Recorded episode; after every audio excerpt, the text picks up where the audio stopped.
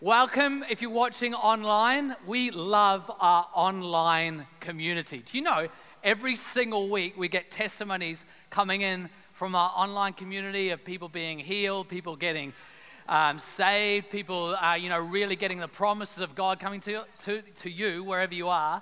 And no matter where you are in the world right now, we just want to say we so uh, value you joining us. And um, don't we love our online community? Come on, why don't we just shout these guys out?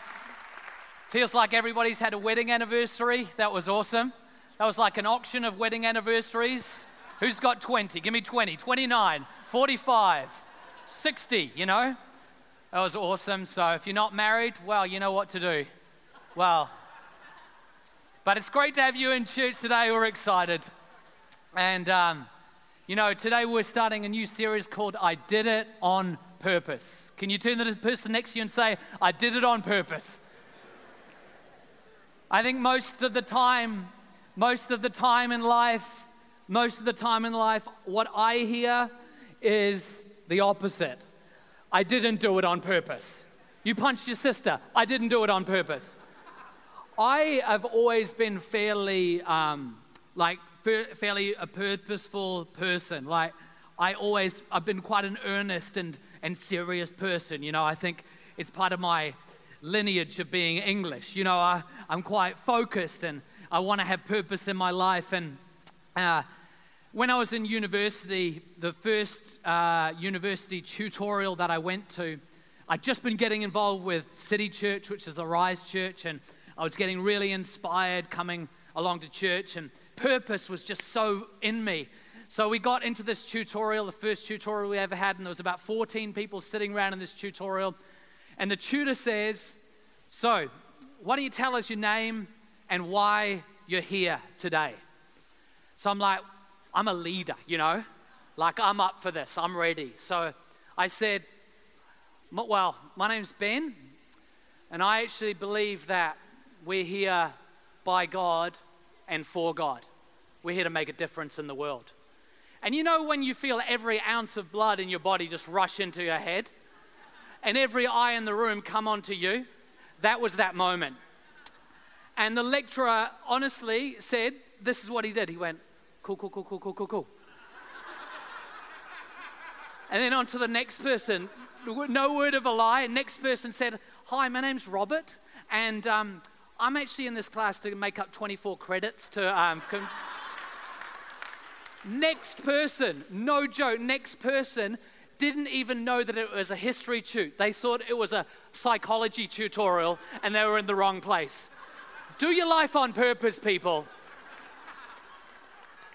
But so often in life, we can be bumbling through our lives thinking, I, I didn't do it on purpose. But actually, God has a plan for our lives that we would get to the end of our days, we would get to the end of our lives, and even right now in the middle of our lives, we would say, I did it on purpose. I did it on purpose. Do you know that there's not one person hearing my voice today, whether you're watching online or in this room, that doesn't have a purpose from God on your life? You're not making up the numbers. You're not the last person to get picked. You have a gift that is in you that is designed to make a difference in the lives of other people. You are ordained, you are God's masterpiece, you can make a difference. Ephesians chapter 1, verse 11 says this It's in Christ that we find out who we are and what we're living for. Long before we first heard of Christ and got our hopes up, He had His eyes on us, had designs on us for glorious living part of the overall purpose he is working out in everything and everyone. Acts 17, verse 26. From one man he made all the nations that they should inhabit the whole earth, and he marked out their appointed times in history and the boundaries of their lands. Ephesians 2, verse 10. Oh, you're going to get some scripture today. Ephesians 2, verse 10. For we are God's handiwork created in Christ Jesus to do good works, which God prepared in advance for us to do. I love this one Psalm 139, verse 16. Your eyes saw my unformed body. All the days ordained for me were written in your book before one of them came to be. How precious to me are your thoughts, God. How vast is the sum of them. God has a design for glorious living. We are ordained, we have purpose, we can make a difference. And especially at the start of the year, don't we? We hit the start of the year, start of a new decade. I don't know about you, but personally, I'm just glad to be into the 20s because of the ambiguity of what, what the last decade actually was like you, the teens, or it wasn't even that because you start with 11 and 12. So we're into the 20s now, and we start with we start with aspirational goals, and we start with saying, "I want to live." Inherently, we have a drive towards purpose. We start the year with, "I'm going to lose more weight. I'm going to do the one-year Bible." Some of us gave up at Genesis 3, but with, you know, Our goal is to have purpose. Our goal is to have purpose. And Rick Warren put it like this He said, I've read many books that suggest ways to discover the purpose of my life. All of them could be classified as self help books because they approach the subject from a self centered point of view. Self help books, even Christian ones, usually offer the same predictable steps to fulfilling your life's purpose. Consider your dreams, clarify your values, set some goals, Figure out what you're good at, aim high, go for it, be disciplined, believe you can achieve your goals, involve others, never give up. Of course, these recommendations often lead to great success. You can usually succeed in reaching a goal if you put your mind to it.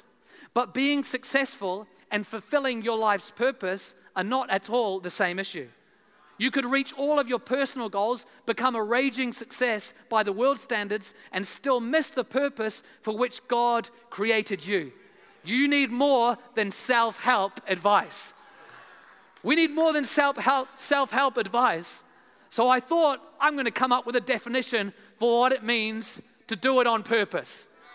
So, are you ready for my definition? I'm going to give you my definition of what it means to live life on purpose. To do it on purpose means using what I have, where I am, to make a difference in the world for the kingdom of God. Using what I have, where I am, to make a difference in the world for the kingdom of God. Oh, that actually felt quite good. Can you do that with me? You, I, just follow with the hand actions, okay? Using what I have where I am to make a difference in the world for the kingdom of God. There's about 40% of people doing it. We're going to do it together. Using what I have, where I am, to make a difference in the world for the kingdom of God. That is what it means to do it on purpose. To use what I have, where I am, to make a difference in the world for the kingdom of God. And I want to talk about that this morning. Does that sound okay? Using what I have. The first step towards purpose is discovering and understanding that each one of us has a gift. The Bible says in 1 Corinthians chapter 12 verse 4 to 7, there are different kinds of gifts, but the same spirit distributes them. There are different kinds of service, but the same Lord. There are different kinds of working, but in all of them and in everyone, it is the same God at work. Now, to each one, can you say each one? The manifestation of the Spirit is given for the common good. So each of us has a gift. We have a gift. I'm excited today because we're starting Pathway for the year. Pathway is starting for the year today. And Pathway is a place where you can discover your gifts, you can work out how you can make a difference in your life. And outside of door number five today, or something like that, out there, out there, you can come to Pathway and discover in the gift that's on your life. But you know, one thing that we happens at Pathway is that in Pathway, what you think was personality traits, your personality traits, are actually gifts from God. So you walk in there thinking, I'm a bubbly person, or I like hospitality, or my heart breaks when I see others in need, or I have a passion to prayer, and you think that's a personality trait, but actually the truth is that that is a gift that the Spirit of God has given to you. So the question comes to us today if using what I have, my question for us and for your notes for later is what is in my hands? What is in my hands? What is it that is in your hands that you are passionate about that you can do to make a difference in the world? What's in your hands? I don't know about you, but I never think that I have enough in my hands. Before I preach a message, I never think I've got enough content. I never think I've got enough funny stories. You know, I never think that I have enough before I go to do it. I never think that I have enough time. I never think that I have enough money. I never think that I have enough opportunities. I never think that I have enough friends on Instagram to like my posts, to boost them, so that everybody else will see them. I never, I always think that I've, I don't have enough. And when, but when you look at the Bible, the pattern of the Bible is yes, God can give us what we need, but most of the time, God uses what we already have. Yes, God can give us what we need, but most of the time, God uses what we already have. Think about Moses. He was looking around for a solution. God said, What's in your hand, Moses? It's a staff. Think about Gideon. There's an army in front of him. Pick up the jawbone of a donkey. You don't have enough money, but you also don't have a jawbone of a donkey. Think about the disciples. There, aren't, there isn't enough food to feed these people. What is it in your hands? David, what was in his hands to bring down Goliath? A sling and five smooth stones. So often in our lives, we limit our purpose because we look at what's in our hands and say, that's insignificant. But the power is not what's in our hands, but what God can do with what is in our hands. That is the power of God that He can multiply what's in our hands. You, you, see yourself as a teacher in a high school, you're like, I don't have much, but God can multiply that. You might see yourself as a business owner and you, you, you're like, I don't know, I don't know how to make a difference, but that's what's in your hands and God can multiply it. You know, students that are going back to school tomorrow, hello, parents are happy, let's go. God can multiply what's in your hands. Maybe the miracle is actually not out there, it's actually in here. It's already in your life. The ideas and, and, and what it seems small in your hands is, in, is significant in God's hands. Can I encourage us? Let's look and answer the question what is in my hands? I don't want to be a person that's always asking for something more when I'm missing what I already have. I have the gift to encourage. I have the gift to welcome others. I have the gift to speak life. I have the gift to do budgets. Hello. I don't have that gift. If you've got that gift, come and pray for me afterwards. what is in your hand right now? The second thing is God wants to use what's in your hand where you are. Where are you in your life right now? Now, I'm not talking spiritually, I'm not talking emotionally, I'm actually talking physically. Where are you right now? Because God wants to use you where you are in your life right now. Sometimes with purpose, we're like wait, waiting one day, we're gonna wake up and we're gonna be in the place where my purpose is gonna happen. I'm gonna wake up and I'm gonna be just like, I'm gonna be awesome. I'm gonna wake up on a stage but can I encourage you, your workplace, your high school, your life group, you're serving on the doors on people care, that is your stage. That is the place where purpose begins. Because purpose is not a destination, purpose is a journey that we go on. Purpose is not a destination. You know, this is so profound. Uh, well, it's, when you say something that you're saying is profound, it kind of makes it less profound, but I'm going to say it anyway. you know, the thing is that God speaks to us in dreams and visions. He speaks to us, he speaks to us about the future.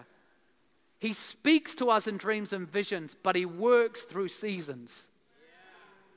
God speaks in dreams and visions, but he works through seasons. The reality is, like, think about Joseph. God spoke to Joseph in a dream and said that you will lead this nation. Your brothers will bow down to you. He had that amazing dream. But Joseph went from receiving a dream and a vision about what his future would be like to being sold into slavery, abandoned by his brothers, beaten up, accused of, uh, wrongly accused, thrown into prison. And yet, through that, David never denied that that wasn't part of his purpose. He said through every season of his life, I'm going to live with purpose. And let Joseph be an encouragement to us that our season doesn't need to define our purpose, but our purpose can define our season. Our season doesn't need to define our purpose. Maybe you're sick in your body right now. Can I just encourage you? Your season doesn't need to define your purpose. Maybe you're struggling. Maybe there's a family member that's far from God. Don't let the season define the purpose. Where are you right now? You can live where if you're a student, if you're a young mom. Hey, look, if you're a young mom in this place, you're like, how am I going to make a difference? How can I live with purpose? Can I just say you can use that opportunity to make a difference in the life? You can raise your child in the ways of the Lord. Isn't that amazing? What an amazing privilege. And purpose is not a destination, it's a journey. When um, we had younger children, when our children were young, uh, we had children quite young. In fact, um, nine months into our marriage was when we found out that we were pregnant. Nine months in, not we didn't have a baby nine months after we got married, okay? nine months in. But because of that, our holiday destination every year was Wanganui. And we would talk to our friends who were in their mid and early 20s, newly married, happy, and they were going to Fiji on holiday. They were going to Australia and Noosa. They were going to, to, to Italy and South America. They were living the dream, and we thought, oh, we were so happy for them. and one holiday, one holiday before we, we would have been building up to this holiday, we were so pumped about it, so excited. And on the eve of the holiday, Austin, my son, he got chicken pox. Blessing upon blessing. It was awesome. God's got a pro, God's, it's all about the season. So we found ourselves at my parents' house with a small child with chicken pox in Wanganui. That's a trifecta of just brilliance. But we said in that moment, we're not actually, we, I remember sitting down, and what we did was we said, we're not going to let this moment define our purpose. We're not going to let these external things dictate to the fact that we're going to have a great holiday. So we wrote down all of the things that we we're going to do in Wanganui. We're going to walk up Durie Hill Tower. We're going to walk around Virginia Lake. We're going to go to the strawberry farm. We're going to walk around Virginia Lake. It's going to be awesome. And, and we made purpose in the middle of the season. So often in life, we're wanting to be somewhere else, some, doing something else, but God has got a purpose for our season. Can you say amen this morning? What season are you in? What season are you in? God wants to use you in that season. The thing with, with nowadays is that social media has completely destroyed seasons. Because you look at social media, and there's only one season on social media it's summer. It's perpetual summer.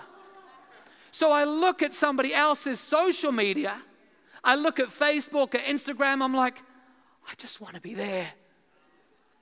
And because we're looking at somebody else's summer, we're neglecting what God is doing in our season of life and missing what God could do in the middle of that season.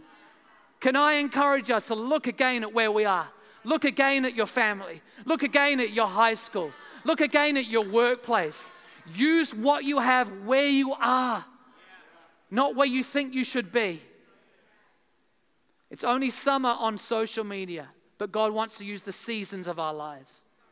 God wants to use what we have, where we are, to make a difference in the world. God has put you on this planet to make a difference in the world. In the world. The Bible says, in uh, Jesus said it like this in Matthew 5 let me tell you why you're here. You're here to be salt seasoning that brings out the God flavors of this earth. If you lose your saltiness, how will people taste godliness? You've lost your usefulness and will end up in the garbage. Let's change the world. God has put in our hands something, a gift, where we are to change the world. Now, when I say that, change the world, you're like, yeah, yeah, let's change the world, man. How are we going to do that? Like, we finished summer camp, it's like, we're going to change the world, yeah. But you know what? I thought about it. The world can seem like it's something so vast and so big. But Jesus changed the world. Jesus changed the world. He was the Messiah, the Son of God. But Jesus changed the world how? Not by focusing on the people that were not in front of him, but actually by focusing on the people that were directly in front of him. His changing the world looked like meeting the needs that were directly in front of him. It looked like seeing the need and meeting it. Mother Teresa said it like this Never worry about the numbers, help one person at a time, and always start with the person nearest you. Who is in, so the question comes to us what is in our hand? Where am I? But who is in front of me? I've realized that purpose is not going to come to me. Purpose, come to me. I need you, purpose. Purpose, assemble. It's not going to come to me. I have to move towards purpose because purpose looks like the people that are in front of me. Changing the world isn't about more preaching, it's about more people getting out there and meeting the needs of the people in front of them. You know, um, at uni, I had a friend who I knew had had a faith once, but I was getting involved with City Church back in the day and um, now Arise Church. This was 2003.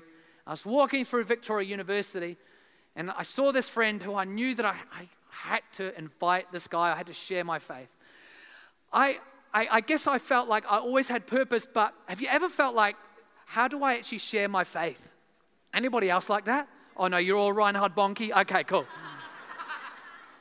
I found it hard to like, how do I share my faith? How do I say?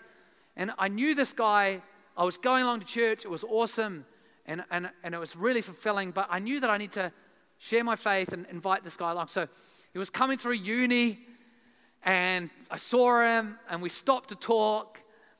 And, you know, inevitably, you just like um, talk about sport, you know, talk about like class.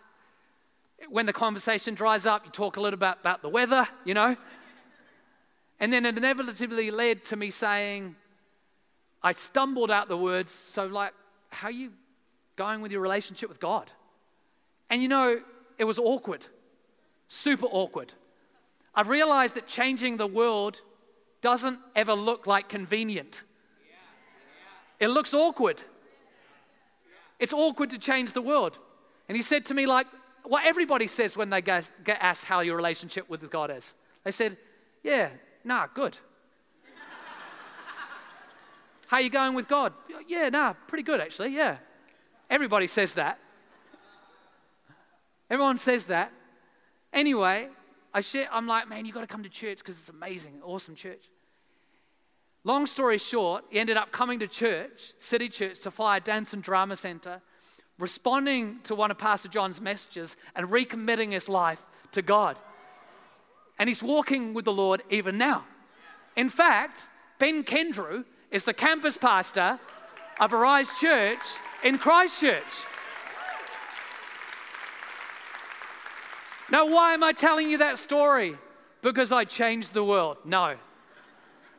I'm not saying it because of that. But we will never know the power of interacting with the people directly in front of us. Can I just say to you today, you, you, you're in a workplace that is, is hard and it's, you know, it's easy for me to say, oh, yeah, sharing your faith. But can I just say, if you're generous, if you speak words, if you have a different spirit, if you carry yourself differently, if you speak words of life, like, hey, look, if you're generous, you can be the salt and light that the world needs. You can bring, bring out the God flavors. I'm surprised by how many Christians want to change the world, but they're not kind to people in restaurants. I'm surprised by the number of people that want to change the world, but they speak badly about other people behind their backs. Or they dishonor their parents. Ooh. I'm surprised by the number of people that want to change the world, but they're not focused on the people in front of them. But we can be a people that use what we have, where we are, to make a difference in the world. You might not have the right words, you might not have the knowledge, you might not have the vernacular, but you can go in the strength that you have to touch the world around you. 2 Corinthians chapter 5 verse 14 says it like this. For Christ's love compels us, because we are convinced that one died for all, and therefore all died. And he died for all, that those who live should no longer live for themselves, but for him who died for them and was raised again. And this is the key verse. So from now on, we regard, we regard no one from a worldly point of view. We don't regard the fellow teachers that we teach with. We don't regard the students in the classes.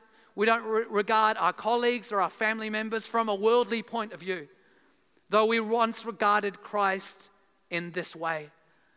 We do so no longer. When we leave this building today, I just pray we'd be a little bit stirred up to reach the ones that are directly in front of us.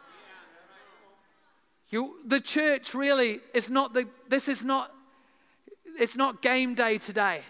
We're not on the field right now. This is the locker room.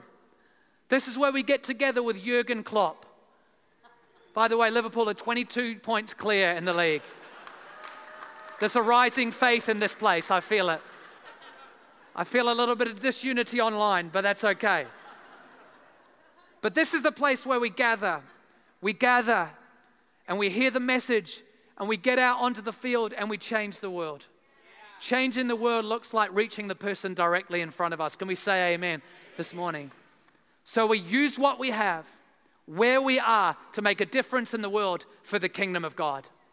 I believe that for the kingdom of God is the most important aspect to do life on purpose. And this is the one thing that we could miss to make it all significant, to, to make it insignificant. Because true purpose is found when the end goal is not ourselves.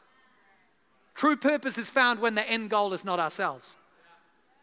Philippians 2, verse 3 says it like this Do nothing out of selfish ambition or vain conceit. Rather, in humility, value others above yourselves, not looking after your own interests, but each of you to the interests of others.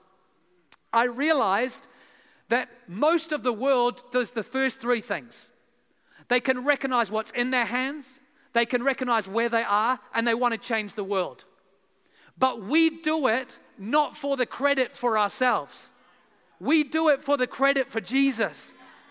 We do it for the kingdom of God, not for the kingdom of Ben or the kingdom of Jeff or the kingdom of Fraser. We don't do it for our own kingdom. We do it for his kingdom. We do it for him. You know, the problem with goals at the start of the year is that goals at the start of the year are selfish. They're selfish goals. And they're aspirational. Aspir- and, and it's not bad to have aspiration in life. Go out there and have aspiration. But the, the way that the Bible teaches us about Jesus was not to have selfish goals, but to have selfless goals. Not to have aspiration, but to be an inspiration. I'm going to say it again not to have selfish goals, but to have selfless goals. Not to have aspiration, but to have inspiration. Do you know that aspiration looks like getting yourself ahead, but inspiration looks like getting others ahead? The greatest fulfillment we'll have in our lives is when we uh, fulfill the dreams of other people and raise them up. The, the Bible, Jesus said it like this. I hope it's okay with all the verses today. You have lots of notes to study later on. John chapter 14, verse 12. Very truly, I tell you, whoever believes in me will do the works that I've been doing, and they will do even greater than these, because I am going to the Father. And I will do whatever you ask in my name. Amen. God's going to do whatever you ask in his name. But what we miss so often is the next little parenthesis so that the Father may be glorified in the Son. Up until that point, it's aspirational. It's God, you're going to do something great for me. You're going to bless my family. You're going to raise me up in my workplace. But God says, so that the Father may be glorified in the Son. Amen. And that's the X factor. That's what makes it all worth it. You know, today, I just want to encourage us that we can use what we have.